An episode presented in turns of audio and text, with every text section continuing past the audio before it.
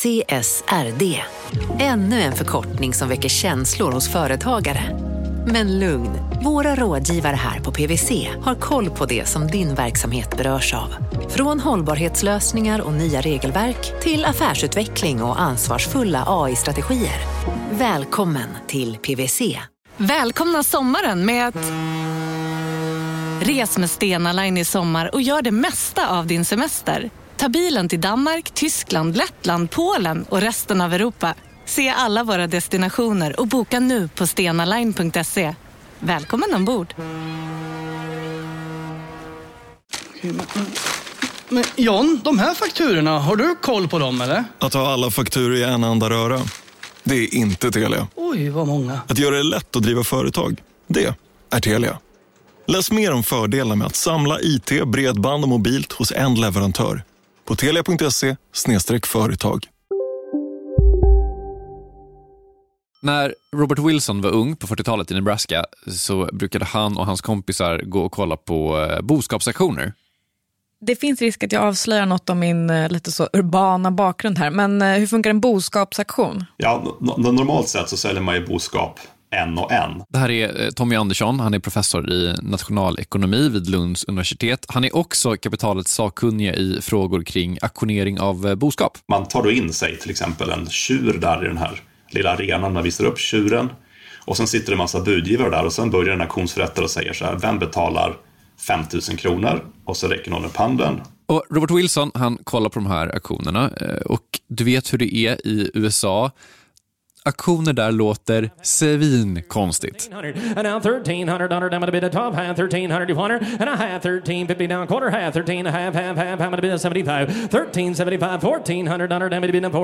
Fjo- 1400? Jag tror att det är 1400. Jag ville mest spela upp det här för bara liksom att även lyssnarna ska veta hur sjukt det låter i, i, den, i den nya världen. Eh, Det du lyssnar på är för övrigt Russell Sleep från Iowa. Eh, Han vann VM i Livestock Auctioneering 2019. Förlåt, vad vann han sa du? Han vann VM i boskapsauktionsförrättande. Okej, någon budar 1400 för den här tjuren. Toppenpris. Lite väl bra pris tycker någon annan, eh, så att budgivningen fortsätter. Fourteen hundred now corner corner corner corner fourteen twenty five fourteen a quarter and haven't been up anybody else fourteen a quarter fourteen twenty five. Och sen fortsätter man bjuda över den tills att man bara har en vinnare. Och den vinnaren betalar det priset som man då har angett. I det här fallet då 1450 dollar. Och det är någonting vi brukar kalla för en engelsk auktion. Ett beprövat sätt att få någon att betala en, en rimlig summa pengar för något, typ en, en ko eller en, en lägenhet eller så. Verkligen. Eh, Men när Robert Wilson kollar på det här så tänker han, är det här verkligen ett, ett bra sätt att göra det på? Får man verkligen fram en rimlig summa när man gör så här? Eller finns det ett problem här? Ja, det kan finnas ett problem är därför att om vi tar till exempel den här tjuren, då, vi säger att vi ska sälja en tjur. Det är inte alltid så att man har haft möjlighet att inspektera den här tjuren innan. Och det låter ju ganska brutalt när man säger inspektera en tjur, men det kan ju vara så att precis som alla olika varor och olika kvaliteter kan det vara så att en tjur, det kanske visar sig att den råkar vara halt eller, eller den är inte så tung som man har trott eller vad det nu kan tänkas vara som bestämmer värdet på en tjur. Eller så kanske det finns någon annan variabel som är osäker. Eh, säg att man ska ha tjuren i ett år och sen slakta den och sälja köttet. Då är liksom köttpriset om ett år, det är ju liksom typ den viktigaste variabeln i hur mycket den här tjuren är värd. Och där finns det ju liksom ingen säkerhet alls egentligen. Säg att man ska införa någon särskild köttskatt eller någonting som gör att, eller man kanske förbjuder att äta kött, eller, eller så kanske det bryter ut någon sån här galna ko-sjukan-grej som gör att ingen vill äta kött. Det är svårt att spekulera i alltså. Verkligen. Så När man har en sån här engelsk auktion, det som händer, det är att det är den som är mest optimistisk, den som tror tjuren är värd mest pengar som vinner, för det är den människan som kommer att bjuda högst. Men så händer det någonting och så är inte tjuren värd lika mycket. Och det Wilson menar kan då hända det är att även om man har professionella budgivare, boskapshandlare, i genomsnitt gissar de alla rätt på, på den exakta värdet av tjuren. Problemet är då att även om de gissar rätt i genomsnitt så kommer den som har lagt högst bud ha överskattat värdet. Och då kan man då drabbas av det som heter vinnarens förbannelse, det vill säga att man blir först jätteglad för att man har vunnit auktionen. Men sen inser man att den enda anledningen till att jag faktiskt vann den här auktionen, det var att det var jag som överskattade värdet mest. Alltså är tjuren värd mindre än vad jag trodde. Alltså kan jag förlora på att vinna en auktion. Och när Robert Wilson decennier efter han har sett de här boskapsaktionerna sen börjar studera ekonomi och senare också just aktioner så inser han att det här med överpris det är liksom inbyggt i aktionen. Det är ganska troligt att den som vinner en aktion drabbas av vinnarens förbannelse The winner's curse på engelska. På brittisk engelska. Ja. Det är nästan så att man önskar att någon eh, smart ekonom skulle kunna glida in och lösa det här va? Nästan så va? Eh, Idag handlar kapitalet om aktioner och lösningen som Robert Wilson och senare också Paul Milgram tog fram som inte bara förklarade problemet med bondaktioner. eh, Den har faktiskt också möjliggjort förbättringar i hur vi styr vårt samhälle och den gav dem ett Nobelpris. Hörru. Från Monopol Media, jag heter Gunnar Harrius. Jag heter Åsa Secker. Idag med ett litet eh, Nobelpris special. Häng kvar.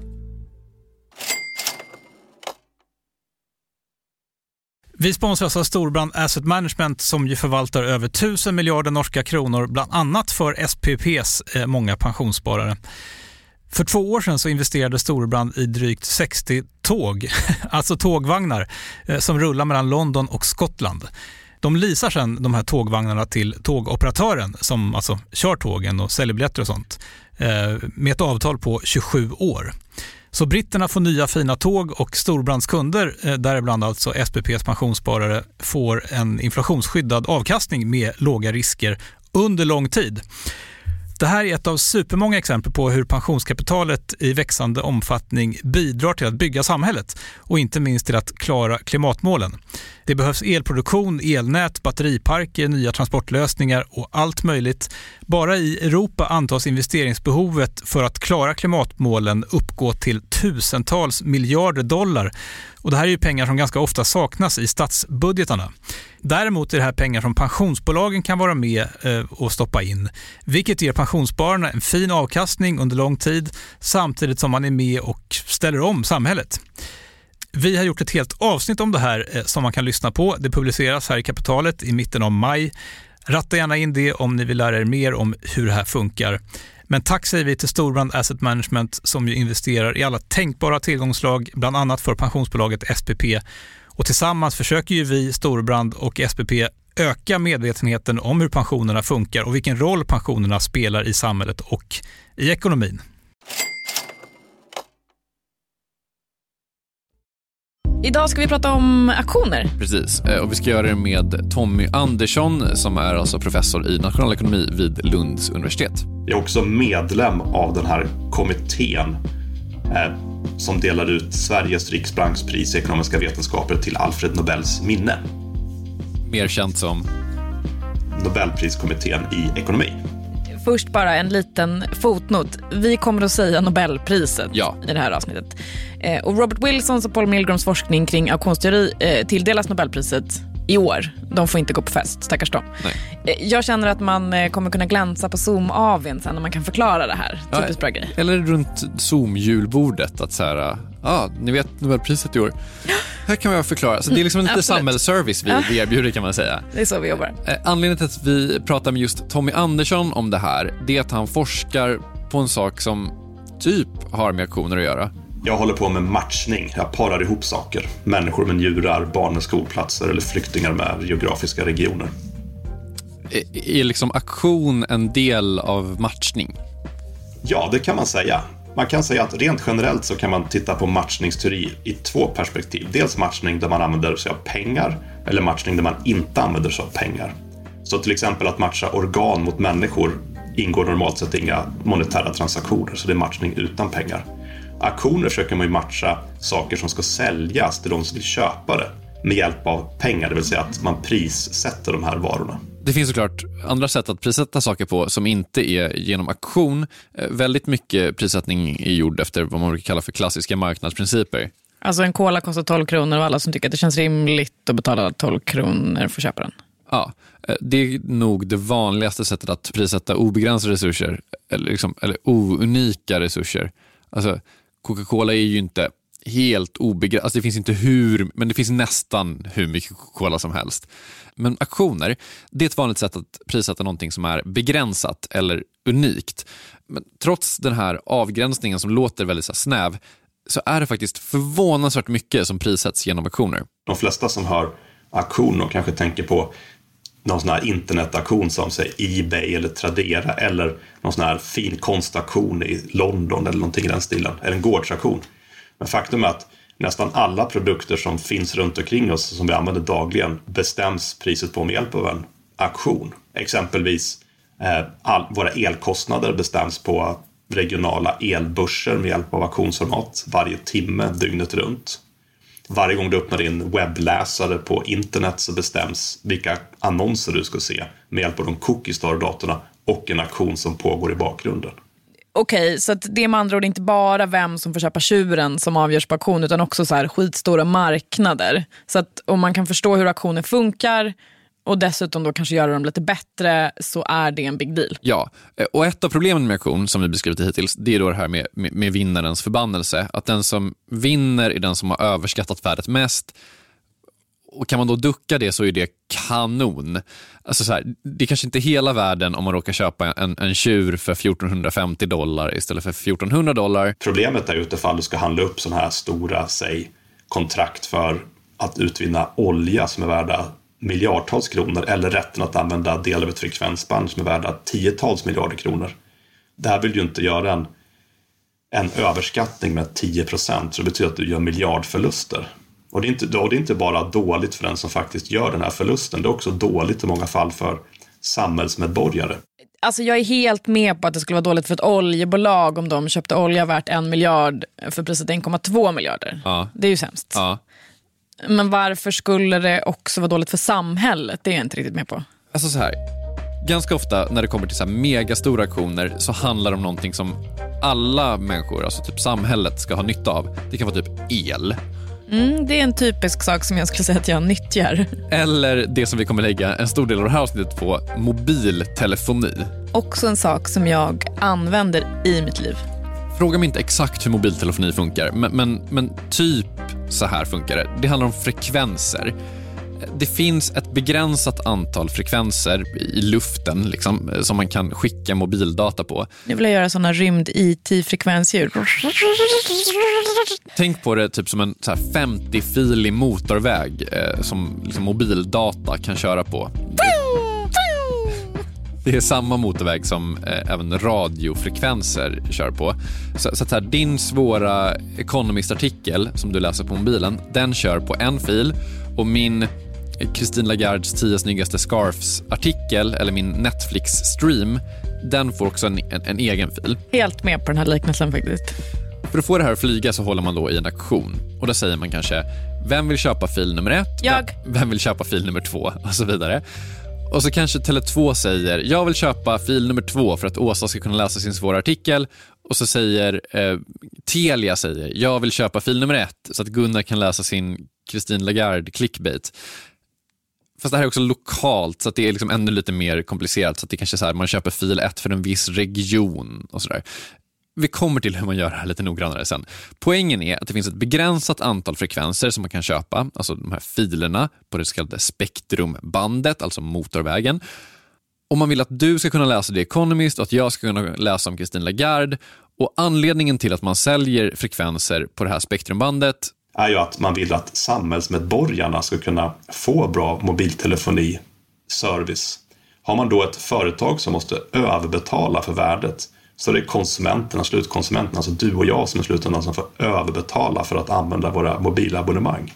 Och det vill man då undvika. Okej, okay, så att om Tele2 överskattar värdet på spektrumbandet och eh, vinner auktionen så drabbas ju de då av vinnarens förbannelse och då blir det dyrt för mig. Ja. Eh, fastän att det inte är jag som har överskattat spektrumbandets värde. Det skulle du aldrig göra? Aldrig. Så att om man kan på något sätt komma förbi den här vinnarens förbannelse så är det väldigt bra. Hur man bryter vinnarens förbannelse Kapitalet sponsras av Master Exchange, plattformen där du som privatperson kan investera i låtar och får pengar varje gång de här låtarna spelas. Eh, vi berättade ju senast eh, om barnlåten Puff the Magic Dragon som noterades av Master Exchange under våren. Nu har utdelningen på den låten kommit, eller royaltyn som vi säger i musikbranschen. Eh, den ligger på drygt 12% i årstakt och det här är ju en avkastning som är helt okorrelerad till börsen. Till och med Goldman Sachs har börjat skriva om just musik som investering just ur det här perspektivet. Nu finns en möjlighet att investera i en ny låt. Eh, låten heter Boss Bitch och den är av Doja Cat eh, som, eh, alltså jag ska inte säga att jag är superdeep här, men det är ändå en, en, person som jag vet om det är. En, en världskändis. Den här låten gav, baserat på förra årets spelningar, en avkastning på drygt 13 Master Exchange har just nu en väntelista på registreringar. Det, det, går lite för bra för dem kan man säga. Men skriver ni in kapitalet som promo code så kan ni runda kön och ansöka om andelar i låten Boss Bitch ändå. Man investerar helt vanliga pengar, det är inget krypto eller sånt där. Så vill du investera i musik och få en avkastning som är helt okorrelerad med börsen och kanske inte minst för att det är kul att äga låtar eh, så kan man gå in på masterexchange.com och använda kapitalet som promo-code så går man alltså förbi kön. Kom ihåg dock att alla investeringar är förenade med risk men vi säger stort, stort tack till Master Exchange. Kapitalet sponsras av Karla, Jakob. Ja, bilar igen. Ja, det är eh, härligt. På Karla kan man sälja sin elbil eh, på det gissningsvis smidigaste sättet i Sverige Eh, Karla har ju ett nästan ett komiskt högt användarbetyg på Trustpilot. Mm. 4,8 av 5, vilket jag typ aldrig hört talas om. Nej, det är väldigt, väldigt högt. Eh, man knappar in lite info om bilen på sidan, sen får man en gratis värdering och ett bud. Accepterar du budet kommer Karla och hämtar upp bilen gratis och sätter in pengarna innan de kör iväg. Inget mer än så. Rätt fantastiskt. Nej, det är faktiskt ja. helt otroligt. Och eh, det kan bli ännu mer eh, otroligt än så. Eh, för att vi har nämligen en rabattkod som ger dig 2000 kronor extra för bilen. Så om du säljer din bil så får du två lax extra. Stämmer. Bara sådär. Eh, koden är Monopol. Och eh, den uppger du när du har värderat bilen och eh, pratat med Karlas inköpare. Koden är giltig till sista maj, så att passa på om du går i säljartankar. Jag undrar om vi har haft en kod som har gett två lax bara sådär någon gång. Nej. Det är helt otroligt. Mm. Man behöver en bil förvisso. Absolut, så det är inte, kanske inte bara sådär, men det är ändå 2000 kronor extra. Väldigt bra. Ja. Så sälj din elbil eller laddhybrid till Karla. Du får 2000 kronor extra med rabattkoden Monopol. Eh, hoppa in och kolla på karla.se. Karla Museet. Där kan man också köpa bilar ska jag tillägga. Verkligen. Vi säger stort tack till Karla efter det här. Så problem med aktioner kan drabba inte bara företag som budar bort sig utan också typ dig och mig i förlängningen. Mm. Den som vinner en aktion har gjort den mest optimistiska bedömningen av värdet på någonting och då kan den drabbas av vinnarens förbannelse. Du hör ju, det här måste vi göra någonting åt. Ja. Och jag gissar att någon, alltså Paul Milgram och Robert Wilson, har gjort någonting åt det, annars skulle de väl inte få Nobelpriset i ekonomi, eller? De har ju det, vet du. De fick Nobelpriset för sitt magnum opus FCCs SMRA-spektrumaktion 1994. Där snackar vi en riktigt bra aktion. Det måste ha varit en helt otrolig aktion. Så här, de fick inte priset uttalat för den aktionen. Men den aktionen var liksom första gången som man använde sig av Milgrams och Wilsons lösning på liksom någorlunda stor skala för första gången. Och vad var lösningen? Alltså den består då av flera saker. Eh, vi ska börja med Robert Wilson, det är han med, med, med de här tjuraktionerna. Hans bidrag var helt enkelt att medvetandegöra alla om the winner's curse. Alltså säga så här, hej, ju högre man budar, desto större chans till förbannelsen. Men ju lägre man budar, desto mindre chans att vinna. Det finns en motsättning här, vi måste alla hålla den i huvudet. Vad är det man brukar säga i sådana här terapiprogram? Alltså första steget till att uppnå förändring är ju att erkänna att det finns ett problem. Självinsikt är vägen till bättring och så. Verkligen.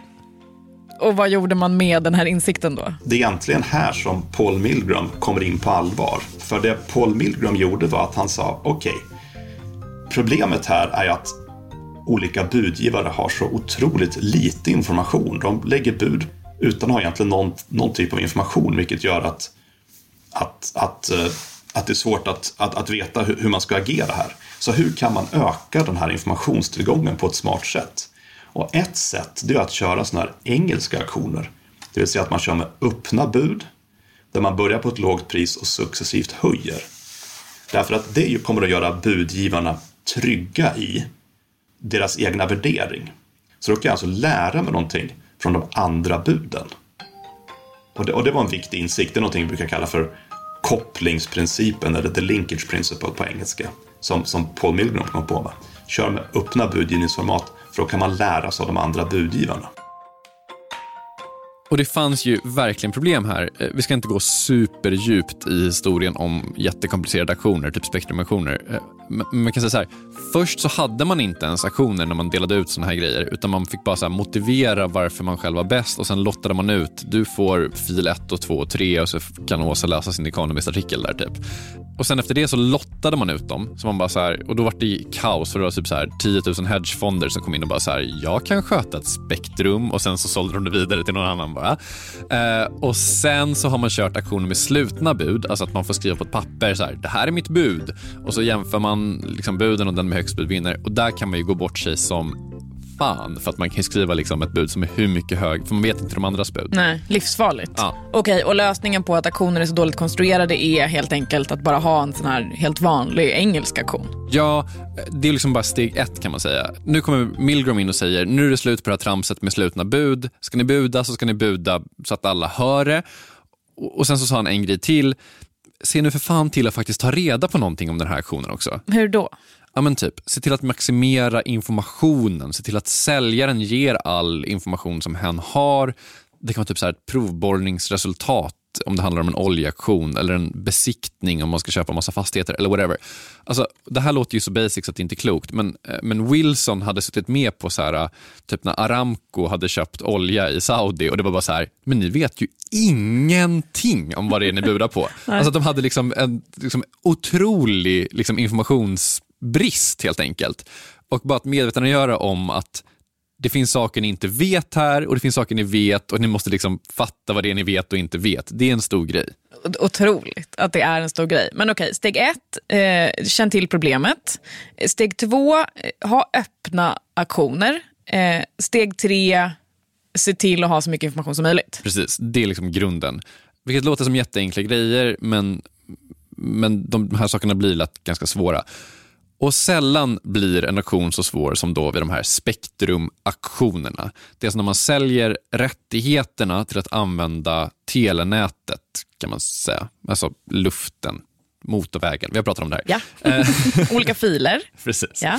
I Sverige är det Post och telestyrelsen som har hand om det här. Fina, fina Post och telestyrelsen. Verkligen. Och när de då ska auktionera ut lite olika licenser, alltså rätten att köra i de här filerna på motorvägen, då är problemen många. Ja, alltså nu kommer jag göra en grov generalisering av, av problemets svårighetsgrad här, men det, det som är problemet just de aktionerna, det är någonting som vi brukar kalla för komplementariteter.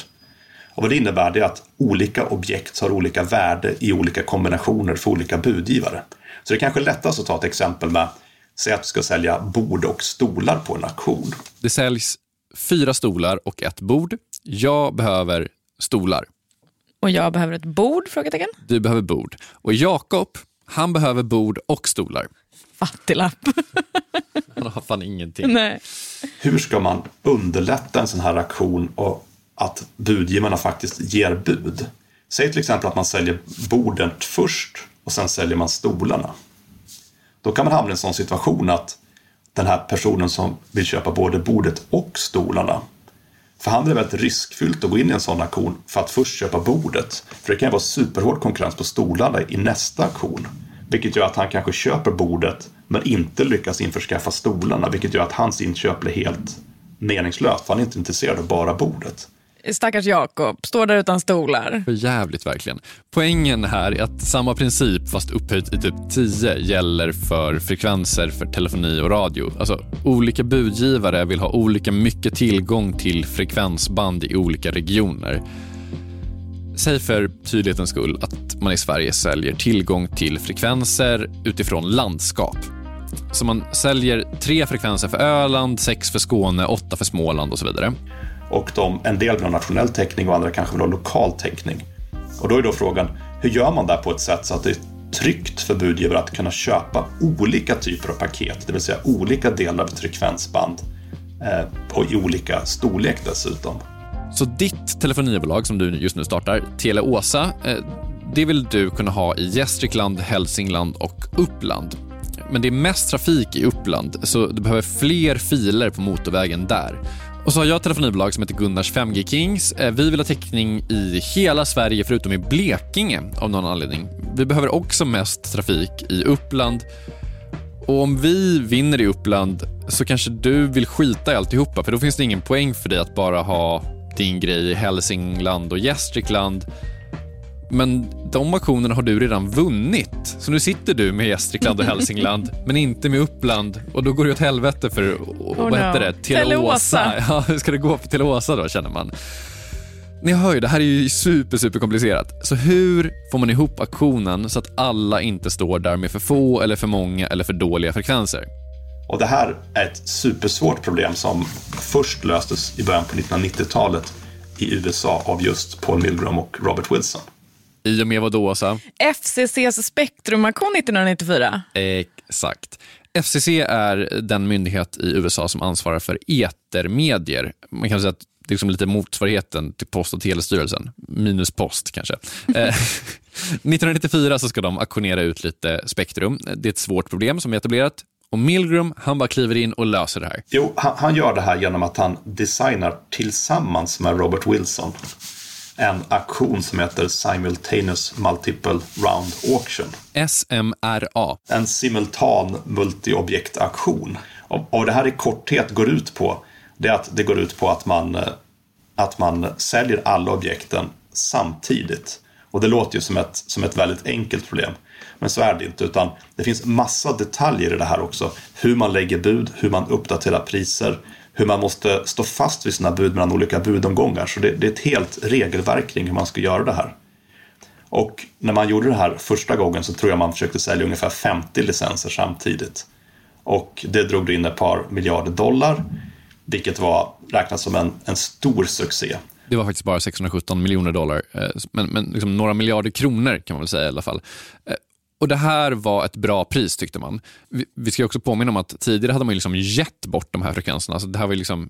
Kaching för statskassan. Verkligen. Poängen, som liksom den stora grejen här, det man ville undvika var det vi var inne på förut. Alltså att folk satt och hade köpt saker som man inte vill ha till slut eller att man inte hade så mycket som man vill.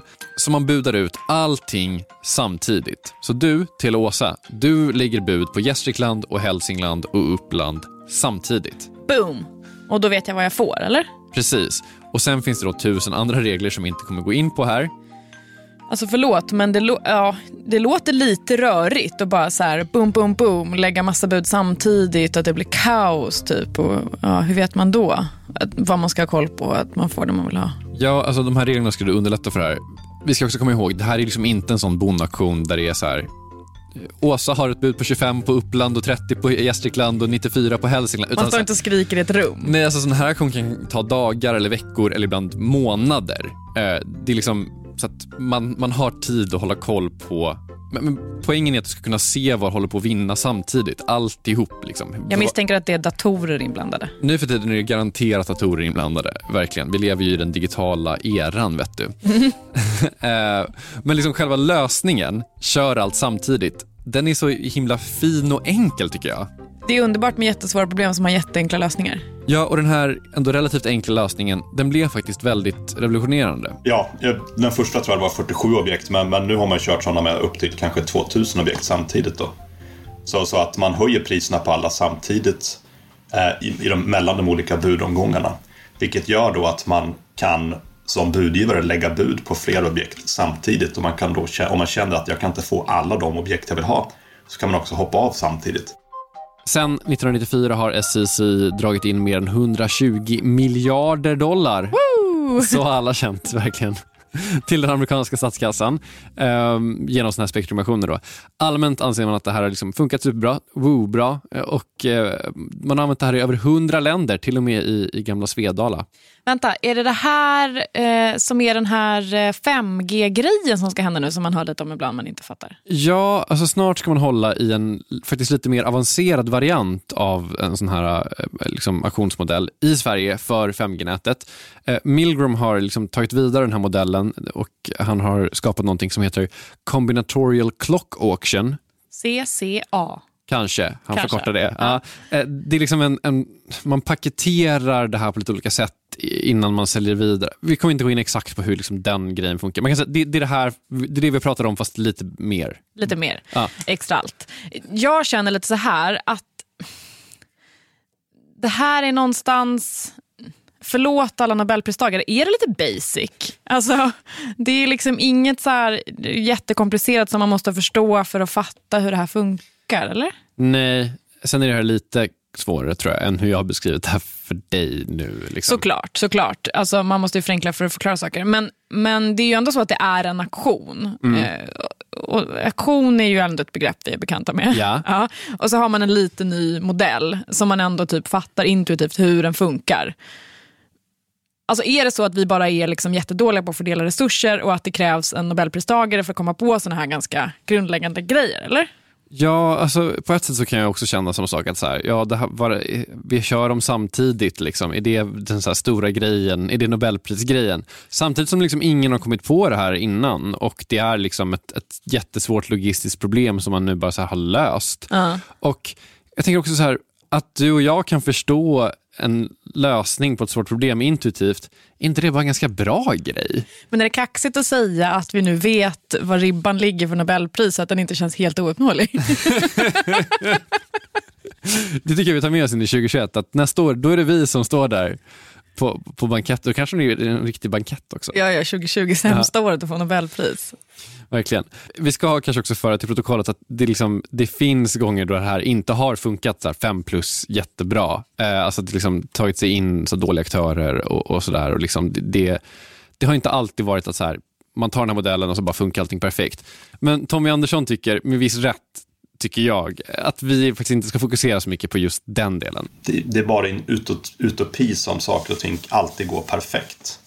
Jag tror man är ganska naiv om man tror att man ska med hjälp av olika typer av sådana här knep alltid nå perfekta resultat. Människor funkar inte så, för man kan inte ta med alla saker i beräknade. Det kan hända saker, det kan komma ekonomiska kriser, det kan komma nya regleringar, det kan komma olika kapitalbegränsningar som, som gör att även om det i teorin fungerar perfekt så gör det inte alltid det i verkligheten. Men det man ska komma ihåg då det är att det man ska jämföra det här med det är det scenariot som hade skett i frånvaro av de här aktionerna. Och det hade varit ett mycket sämre scenario och det tror jag alla är helt överens om. Det här kan man säga att det här är mer ett verktyg som skapar förutsättningar för att man ska kunna få effektiv tilldelning. Med detta sagt så är det inte alltid så att de här aktionerna lyckas. Med det är kapitalet slut. Eh, Tommy Andersson har skrivit en bok som heter Algoritmmakaren, konsten att fatta systematiska beslut, som handlar om hur man kan använda algoritmer för att eh, lösa många samhälleliga problem, typ hur man passar ihop organdonatorer med personer som behöver organ, eller flyktingar med rätt regioner. Den finns på bokställen, boklådor, Bok, internet, lådor. hemsidor. Ja, jag heter Åsa Secker, du heter Gunnar Harrius och eh, man får jättegärna gå in på kapitalet.se svara eh, och fylla i vår lyssnarundersökning. Det tar fem minuter eh, och det hjälper oss jättemycket. Det låter som en lögn, men det är sant. Alltså, det hjälper oss jättemycket med att göra bättre program, med att liksom optimera våra annonser. Ja, ni fattar. Gör det bara ni som lyssnar, vi blir jätteglada. Verkligen. Kristoffer Krook har mixat det här, Jakob Bursell är chef här. Hej då! Hej då!